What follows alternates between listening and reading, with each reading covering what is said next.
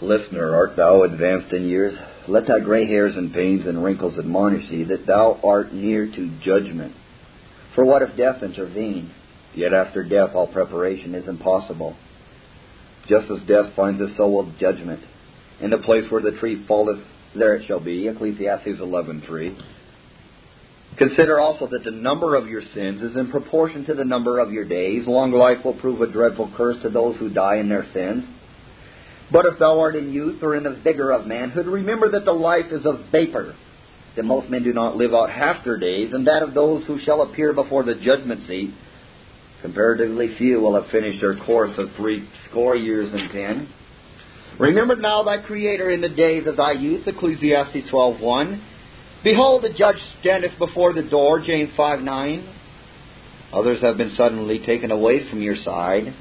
They also intended to make preparation hereafter, but while they were pleasing themselves with the prospect of many years and were saying, Soul, take thine ease, thou hast much goods laid up for many years, God said, Thou fool, this night thy soul shall be required of thee. Be therefore ready also, for at such an hour as ye think not the Son of Man cometh. Behold, the axe is laid at the root of the tree, and now perhaps thou art spared on account of the prayer of some kind intercessor for one year. This, for aught thou knowest, may be the last year. If so, it behooves you to make good use of your time and privileges. Let the idea of the judgment be ever before your mind. There you must appear. There you must stand and render up your account. There you must be filled with overwhelming shame and terror. There you must hear the awful final sentence, which will fix your doom irreversibly unless by a speedy repentance and by faith in Jesus Christ you flee from the wrath to come. May God of His infinite mercy cause the truths which you have listened to sink deeply into your mind, and by the light of His Holy Spirit lead you to just views of your own condition, and to a saving view of the Lord Jesus Christ, the only Redeemer of lost sinners. Amen. The following sermon by Archibald Alexander professor in the Theological Seminary of Princeton, New Jersey, is taken from a book called Practical Sermons to be read in families and social meetings, and it is called Christ's Gracious Invitation. Come unto me, all ye that labor and are heavy laden, and I will give you rest. Matthew 11:28. As a stream of living water to a traveler perishing with thirst, as a skillful physician to one sick with a dangerous disease, as a reprieve to a condemned criminal, such as a voice of mercy to the miserable, self condemned sinner. Such in 10,000 instances have been these blessed words to heavy laden, weary souls. These are words which can never lose their interest by age or repetition. As food is equally relished by the hungry appetite after having been eaten a thousand times as at first, so the precious promises of God bring the same refreshment to the soul, however often they may have been received by faith. The Christian does not desire novelties. All he wants is a heart to embrace and relish the same truth which has stood on the sacred page from the beginning. There is no penury in the divine word. All fullness and riches are included in this treasure if we are only in possession of the key of faith to unlock the ark in which it is contained. One great excellence of the sacred scriptures is that they never lose their power and sweetness. After the lapse of ages, God's promises to believers are as firm and consolatory as when first made. And Christ's invitations to sinners are as full and as free to those who now hear the gospel as when first uttered. If Christ while upon earth has spoken no more than these few words, they ought to be esteemed infinitely more precious than all the golden sayings of all the heathen sages.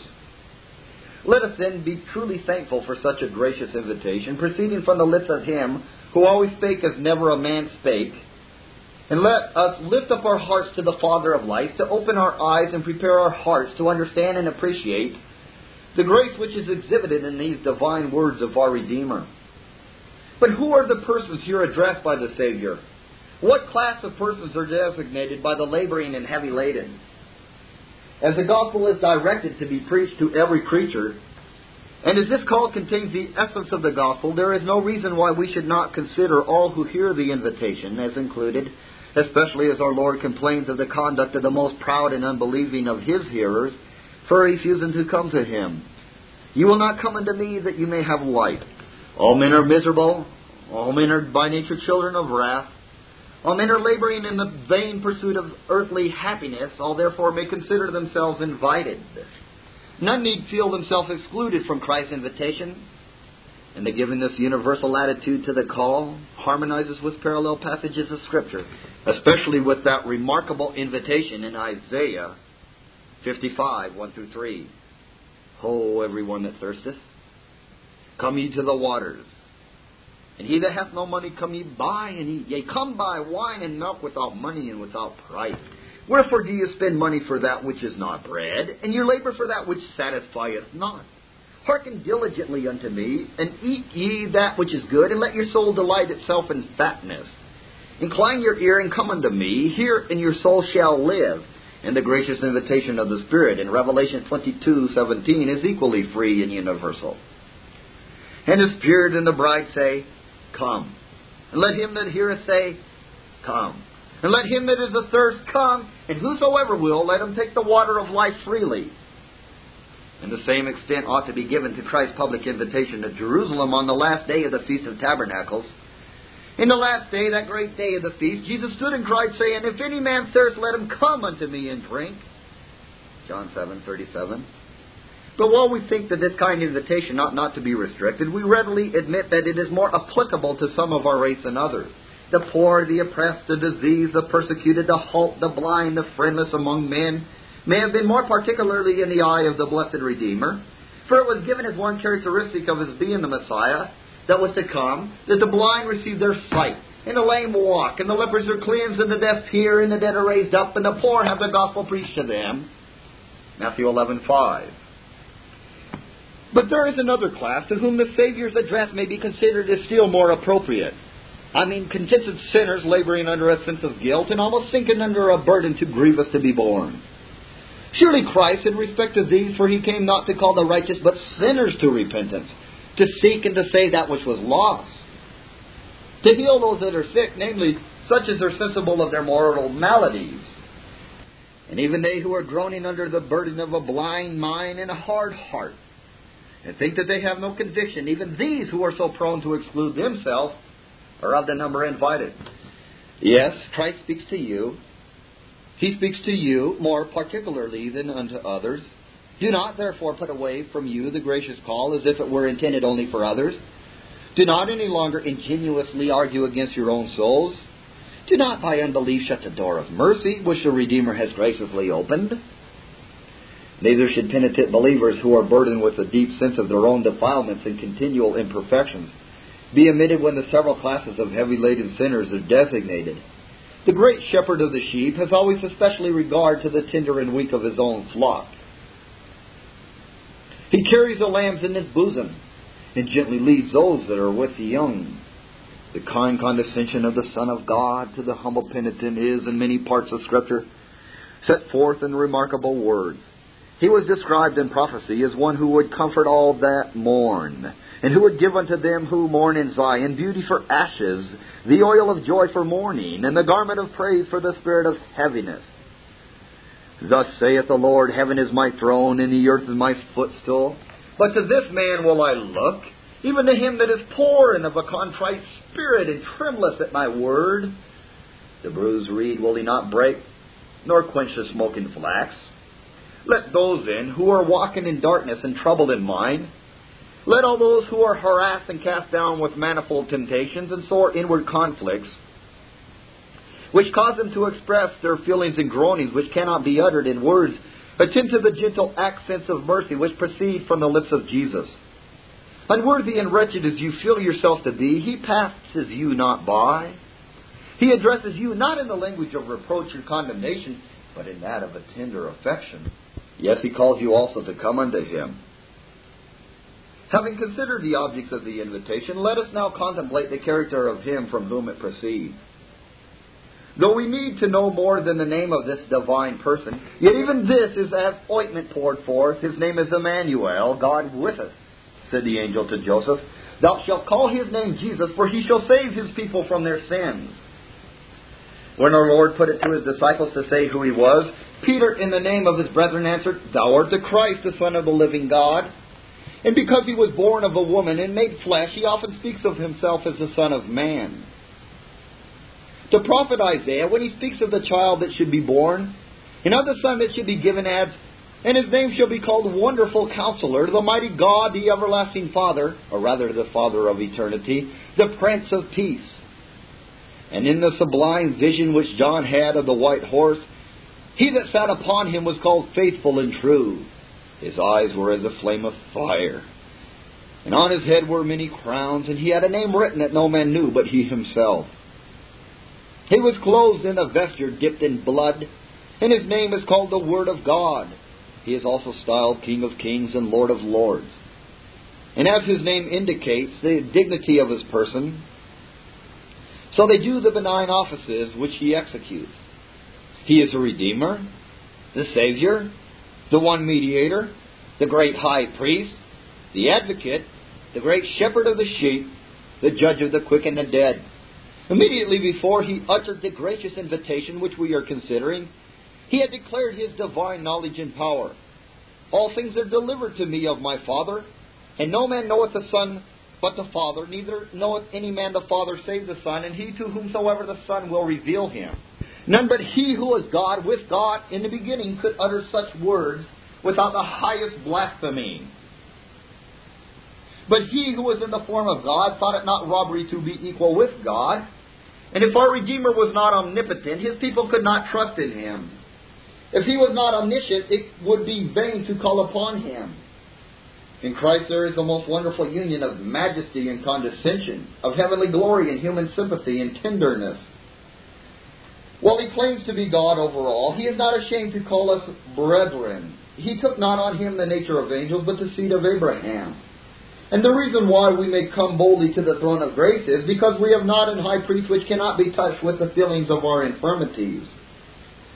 And the reason which he assigns here to induce us to come to him without hesitation is that he is meek and lowly in heart. How must we come? Not by a bodily approach, for this is impossible. Where Christ now is, we cannot come. And a local approach, if it were practicable, would be useless. Many came to the Savior when he sojourned on earth who never derived any benefit from him. His worst enemies and murderers came in contact with him when they seized, bound, buffeted, and scourged and crucified the Lord. And the traitor Judas lived in his family and traveled in his company for years and kissed him in Gethsemane. But this will only serve to render his doom the more intolerable. It had been better for that man never to have seen Jesus, yea, never to have been born. Coming to Christ is undoubtedly an act of the rational soul, irrespective of the body. It is a spiritual approach in which the Savior is apprehended by the enlightened mind in his true character. It is a full persuasion that he is indeed the Son of God and Savior of the lost.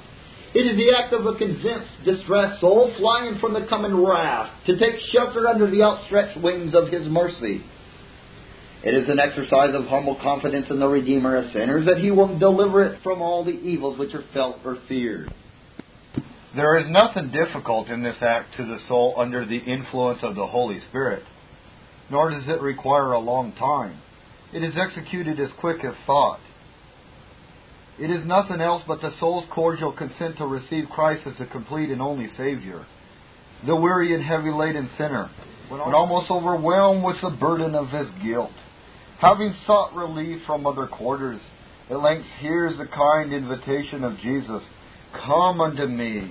And being enabled to give full credit to the truth and sincerity of the call, and to see the excellence and suitableness of Christ as a divine Savior, and being persuaded that every blessing needed to secure eternal salvation is treasured up in Him, receives Him as He is freely offered in the gospel, and willingly commits all its immortal interest into His hands and resolves to submit to him and obey him in all time to come. In all this, the soul, though operated on by an almighty power, is conscious of no restraint unless it be the sweet constraint of the love of Christ. There is indeed an irresistible drawing towards Christ, but the more powerful it is, the more freely does the soul seem to act. Under the sweet influence of grace, the affections spontaneously go forth to Him, who now appears altogether lovely, and the weary soul experiences a sweet rest by casting all its burdens on the Lord. The principal act of faith is an act of trust. Blessed are all they that trust in him. And having once this blessedness of confiding in Christ, we never think of seeking any other refuge. The believer is not only persuaded that he is the way, but the only way. On this account he is prized above all prized. To you who believe, he is precious. Well, may the name of Jesus sound sweet to the believer's ear, because there is no other name under heaven by which we must be saved. No wonder that he values above rubies or kingdoms that elect and precious cornerstone, though rejected by the proud and self righteous, which God hath laid in Zion, because he is sure that it is a safe foundation on which to build for eternity, and because he is persuaded that other foundation can no man lay than that which is laid, which is Christ Jesus. Coming to Christ is not an act to be performed only once, but it is to be continually repeated Every day we need His aid, and every hour we should have recourse to Him by some confiding or grateful act. This access once obtained, the intercourse should be continually kept open. He allows His disciples the privilege of friends to come as often as they will, and He invites them to come with freedom and confidence to His throne of grace, to obtain mercy and find grace to help in time of need. So intimate and enduring is the intercourse between Christ and believers that there is a mutual indwelling. Christ is in them the hope of glory, and they in Christ as members of his body, or as branches engrafted into him, the true vine. But perhaps the anxious inquirer still asks, How must I come? To which I answer, Come poor and naked and helpless and unworthy. Come renouncing all dependence on your own righteousness. If you attempt to come with a price in your hand, you'll be rejected. Christ must be acknowledged and received as our only Savior. He will have nothing to do with those who place any confidence in their own works or in their religious privileges. He will not save you on account of your natural amiableness or on account of your moral honesty or diligent attention to external duties. You cannot, in these respects, go beyond the rich young ruler in the gospel, and yet he lacked one thing. That was the main thing. In the punctualist observance of external duties and rites, you cannot exceed the scribes and Pharisees, and yet your righteousness must exceed there, or you can never enter the kingdom of heaven. You must come to Christ for wisdom, righteousness, sanctification, and redemption. As long as sinners think that they are rich and increased with goods and have need of nothing, they will not come to Christ. But when they are convinced that they are poor and wretched and blind and naked, they will be inclined to hear his counsel and come unto him to buy gold tried in the fire that they may be rich, eyes salved that they may see, and white raiment that they may be clothed, and that the shame of their nakedness appear not. In short, delay not, that you may make yourselves better or prepare your hearts for the reception of Christ, but come at once, come as you are. If you are sick, apply to the physician. If you are defiled, come to the fountain open for sin and uncleanness. If you are burdened with guilt, come to a crucified Savior whose blood cleanses from all sin. If you are miserable, Christ promises you rest if you will come to Him.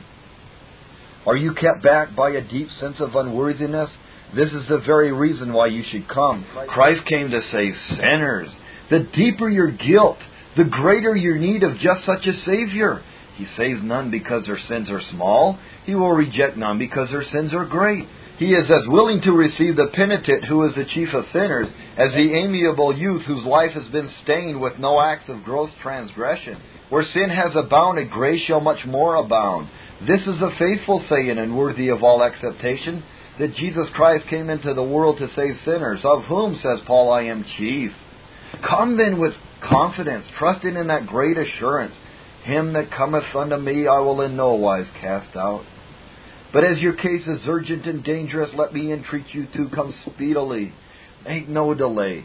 In such a case, delays are dangerous. Now is the accepted time. Now is the day of salvation. Enter while the door of mercy is open. Work out your salvation while it is day, before the night cometh when no work can be done.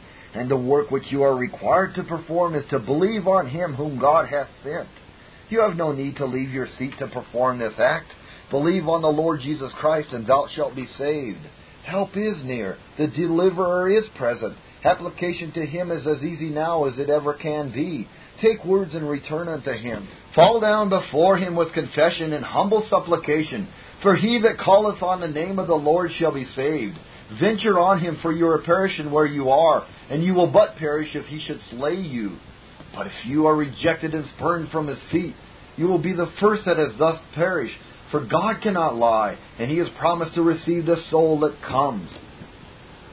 What will be gained by coming to Christ? One thing only is promised Come unto me, all ye that labor and are heavy laden, and I will give you rest.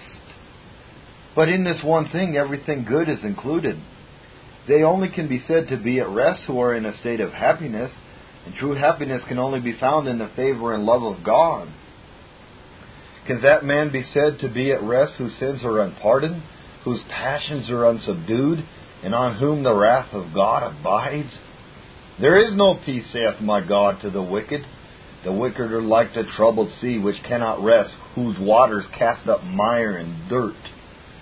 Wicked men are like the evil spirit which went through the dry places, seeking rest and finding none. They are in constant pursuit of a phantom, which forever eludes their grasp. There is in this world no foundation of solid rest. To be preserved from perpetual agitation, our anchor must be cast within the veil. Noah's dove, which found no rest even for the sole of her foot, is an emblem of the restless condition of men. But the same dove, returning to the ark, is an emblem of the distressed soul flying to Christ from the deluge of deserved and coming wrath. And oh, how kind is that hand which is stretched out of the ark to take in the fluttering, weary soul. Then indeed rest is enjoyed. I will give you rest, says the gracious Redeemer. And when He gives this precious blessing, it is found in experience to be a solid, undisturbed, sweet, and permanent rest. It is in no respect different from that peace which Christ so often and so emphatically promised. Peace I leave with you, my peace I give unto you. Not as the world giveth, give I unto you. Let not your heart be troubled, neither let it be afraid. It is the declared will of the blessed Jesus that the joy of his people should be full. Therefore he says to his disciples, your sorrow shall be turned into joy. Your heart shall rejoice, and your joy no man taketh from you. Delightful indeed is that peace which Jesus not only speaks, but breathes into the soul, and sweet is that rest which the weary soul experiences when it takes refuge under the outstretched wings of His mercy from the gathering storms of wrath. In that auspicious moment, the troubled spirit not only finds rest from fear and remorse, but also from its own fruitless struggles of self exertion. And it rests from the unprofitable works of self righteousness and finds complete repose in the perfect righteousness of Jesus Christ. A believing view of the cross causes the heavy burden of guilt to fall off. And although the common soul bows to the yoke of Christ and takes up his burden, yet love makes his yoke easy and his burden light.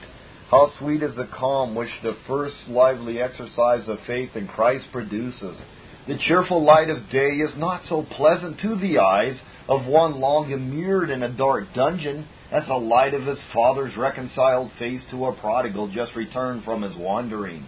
It is indeed a marvelous light, which the gospel beams on the renewed soul. It is justly a day of feasting and rejoicing, when one that was lost is found, and when he that was dead is alive again. How affectionately and confidentially does a believing soul repose on the bosom of Jesus. And when his love is shed abroad in the heart, how intimate, how precious is the communion which it enjoys. Here truly it has found rest. But while in the body these bright views and pleasing prospects are often obscured. While the bridegroom is present, the bride rejoices, but when he is absent, she mourns and often inquires, Saw ye him whom my soul loveth? If we lose sight of the objects of faith, and especially if sin be indulged, and the spirit grieved, darkness and sorrow will again visit the soul, and rest can only be found by coming again to Jesus, from whom it was first received. And as often as we come to him, we find his promise verified rest is obtained. But whatever is experienced here, whatever seasons of calm repose may be enjoyed, Whatever moments of ecstatic joy, yea, unspeakable and full of glory, may transport us, these are but drops from the fountain above, a mere foretaste of the river of pleasure which flows from the throne of God. Here our pilgrimage is through a wilderness, but soon all our sorrow shall cease, and we shall enter into that rest which remains for the people of God. The last conflict of the believing soul is in death, for this is the last enemy. The last darkness which will ever be experienced is that of the valley of the shadow of death. The last bitterness which shall ever be tasted is the bitterness of death. The last waves of sorrow which shall ever roll over such a soul are the swellings of Jordan. The last fiery dart which the enemy shall ever be permitted to aim at the friend of Christ will here be cast. Yea, better than all the last consciousness of indwelling sin is experienced in this hour. Pain, Pain will no more be known, but in the joyful consciousness it is gone forever. Admitting then that this is a dark passage, an appalling scene, an unnatural separation, a painful agony, a direful conflict, yet even here the shepherd of Israel can give us rest. Even here the captain of salvation can make us conquerors, and more than conquerors. In the midst of the darkness of death, a celestial beam often shines to guide and cheer the heavy laden traveler. Even the sting of death may be absent, and all fear and all doubt removed. Rest may be, has been, enjoyed on a dying bed. The pious dead sweetly rest in the bosom of Jesus.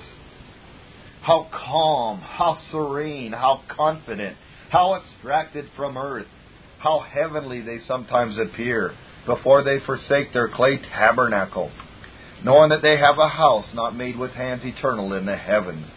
Jesus can make a dying bed feel soft as downy pillows are, while on his breast I lean my head and breathe my life out sweetly there. But we should not make too much of the comforts of a dying hour.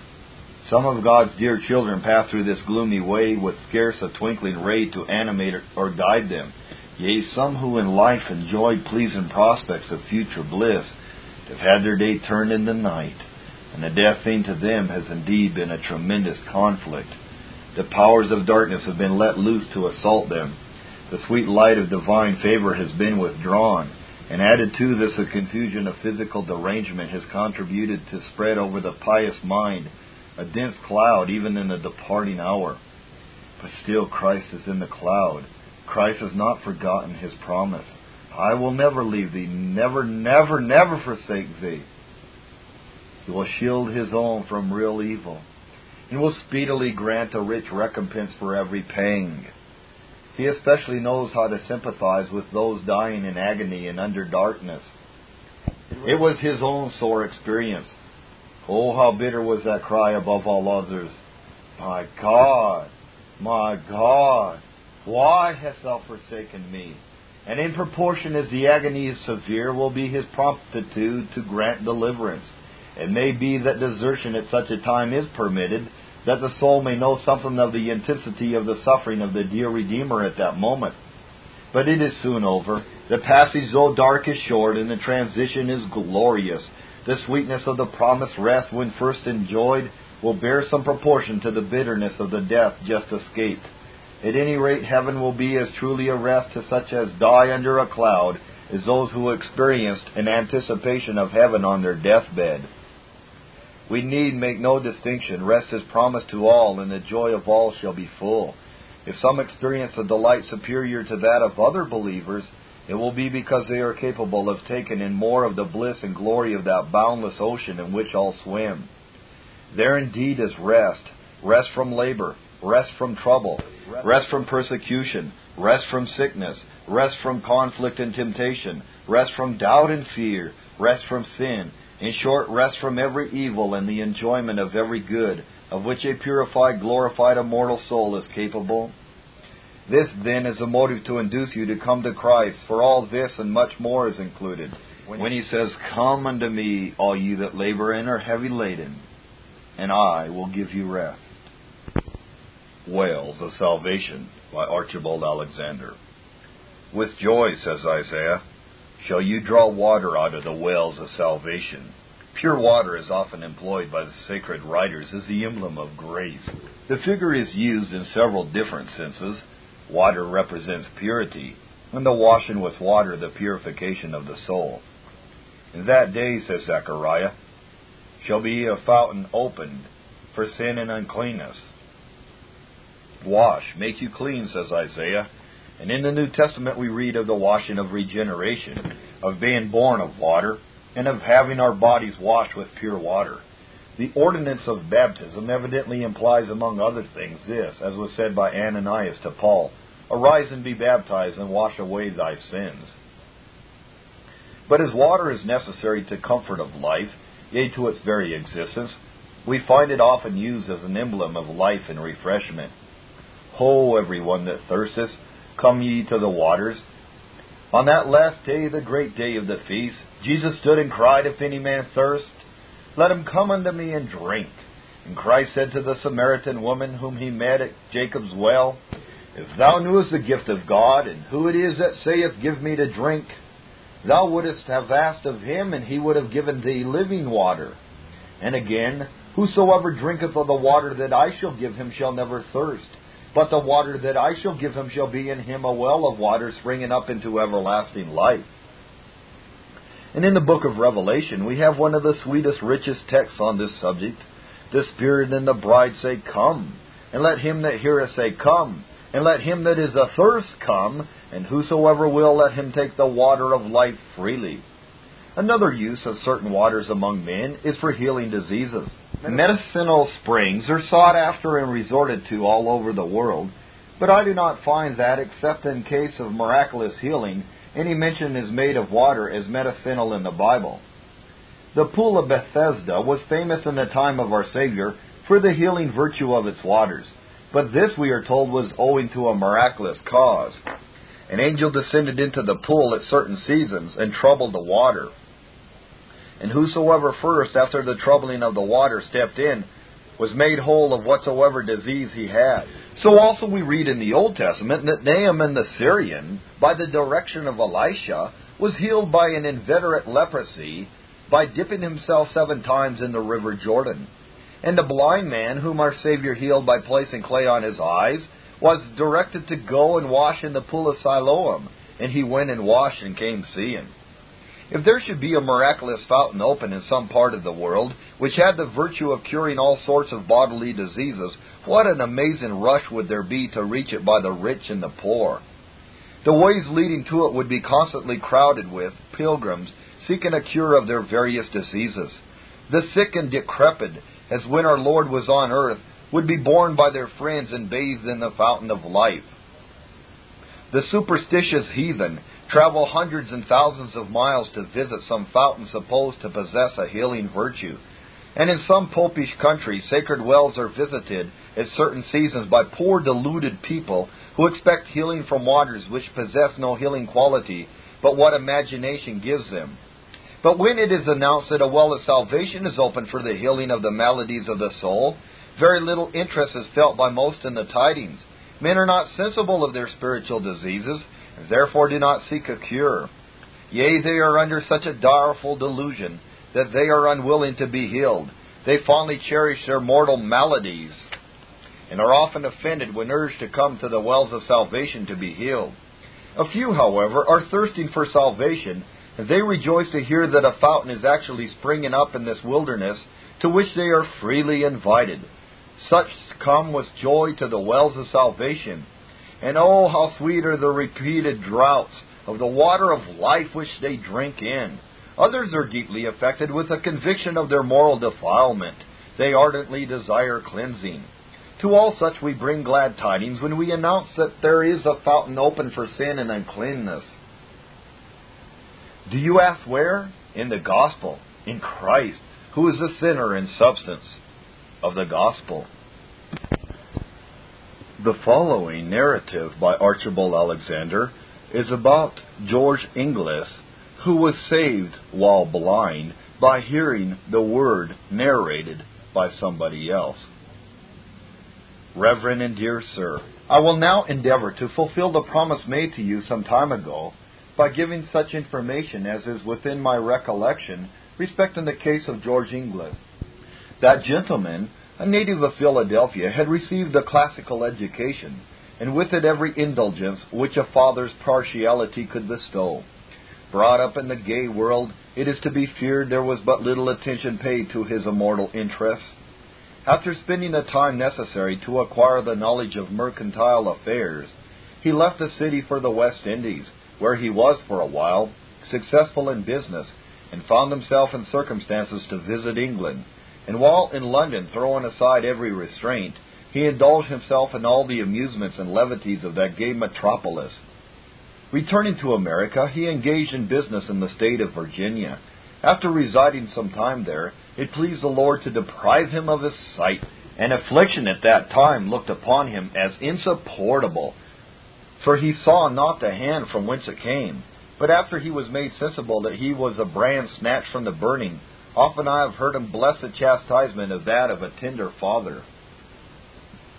Inglis had weak eyes from an early age, but his blindness came on suddenly. Finding no relief from the physicians where he resided, he left Virginia for Philadelphia, and upon the application of his friends was received with a servant into my house as a boarder.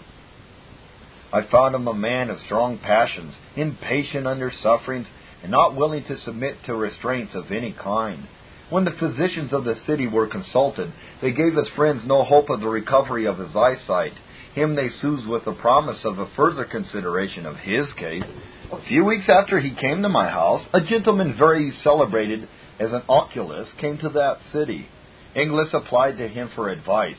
He did not tell him that his was an incurable case, but said that he would see him again. He bore this very impatiently, observing to me that life was now becoming an intolerable burden, but that he had this consolation, that he had it in his power at any time to lay it down. It was but to increase the quantity of opium he was in the habit of taking opium, and all his sufferings would be at an end, and that, after another visit from the doctor, if he found there was no hope of his recovering his sight, he would certainly take that method of putting an end to his existence. I remonstrated with him on the impropriety of his behavior, alleging that he had no more right to take away his own life than he had to take away the life of his neighbor, asking him if he had considered the consequences of rushing uncalled into the presence of his Maker.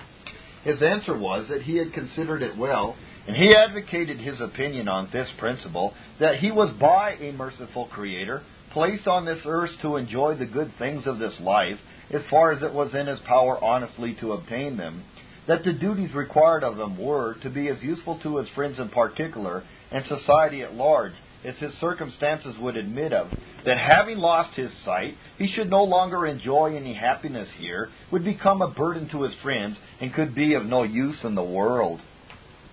He alleged that the purposes for which life was given to him were now defeated. Of course, there would be no impropriety in laying it down. I made some remarks on what he had advanced as his sentiments, and to strengthen what I said, quoted some passages of Scripture. These he treated in a very light manner, spoke of the Bible as the work of men, contrived to keep the vulgar in awe, with many other observations too common with men of deistical principles. I then inquired if he had ever read the Bible. He frankly acknowledged that he had not since he left school. Upon asking him if he had not read the works of those that were opposed to the Scriptures, he admitted that he did. If so, I observed, he must have formed his opinions from the avowed enemies of that sacred book. Was this a fair method of proceeding? I said that I thought he would not act thus on any other occasion. This book you acknowledge you have not read since you were a boy. All that you know about it you have from the enemies of the Christian religion. Taking these things into consideration, I hope you will no more speak against the Bible, as it is a book that you have never read since you were capable of forming a judgment of its contents. He apologized in a handsome manner for what he had said, acknowledged that he was wrong in speaking as he had done, and expressed a wish to have it read to him. This I declined and gave my reasons for so doing, which were that a man so prejudiced as he appeared to be was not likely to profit by the reading of the Bible, that he would most probably cavil at and perhaps ridicule it. In so doing, he would wound my feelings without benefiting himself, for I considered it as the Word of God, and my hopes of eternal salvation rested on the truth contained in it. This Reformation audio track is a production of Still Waters Revival Books. SWRB makes thousands of classic Reformation resources available, free and for sale, in audio, video, and printed formats. Our many free resources, as well as our complete mail order catalog, containing thousands of classic and contemporary Puritan and Reformed books, tapes, and videos at great discounts, is on the web at www swrb.com. We can also be reached by email at swrb at swrb.com, by phone at 780-450-3730, by fax at 780-468-1096, or by mail at 4710-37A Avenue, Edmonton, that's E-D-M-O-N-T-O-N, Alberta, abbreviated capital A, capital B, Canada, T6L3T5. You may also request a free printed catalog. And remember that John Calvin, in defending the Reformation's regulative principle of worship, or what is sometimes called the scriptural law of worship, commenting on the words of God, which I commanded them not, neither came into my heart, from his commentary on Jeremiah 7:31, writes, God here cuts off from men every occasion for making evasions, since he condemns by this one phrase, I have not commanded them, whatever the Jews devised. There is then no other argument needed to condemn superstitions than that they are not commanded by God. For when men allow themselves to worship God according to their own fancies, and attend not to his commands, they pervert true religion. And if this principle was adopted by the papists, all those fictitious modes of worship in which they absurdly exercise themselves would fall to the ground. It is indeed a horrible thing for the papists to seek to discharge their duties towards God by performing their own superstitions. There is an immense number of them, as it is well known, and as it manifestly appears. Were they to admit this principle, that we cannot rightly worship God except by obeying His word, they would be delivered from their deep abyss of error. The prophet's words, then, are very important when he says that God had commanded no such thing, and that it never came to his mind, as though he had said that men assume too much wisdom when they devise what he never required, nay, what he never knew.